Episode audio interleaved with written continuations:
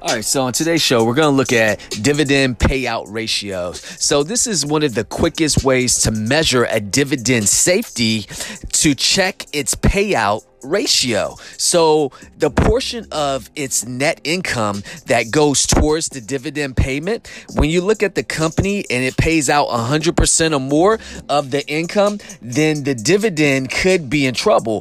Why? Because during the tough times, you have the earnings that might dip lower than what we're looking at as far as the covered dividend. So generally speaking, everybody, investors look for payout ratios that are about 80% or below. Like a stock dividend yield, the company's payout ratio will be listed on a financial or online broker's actual website.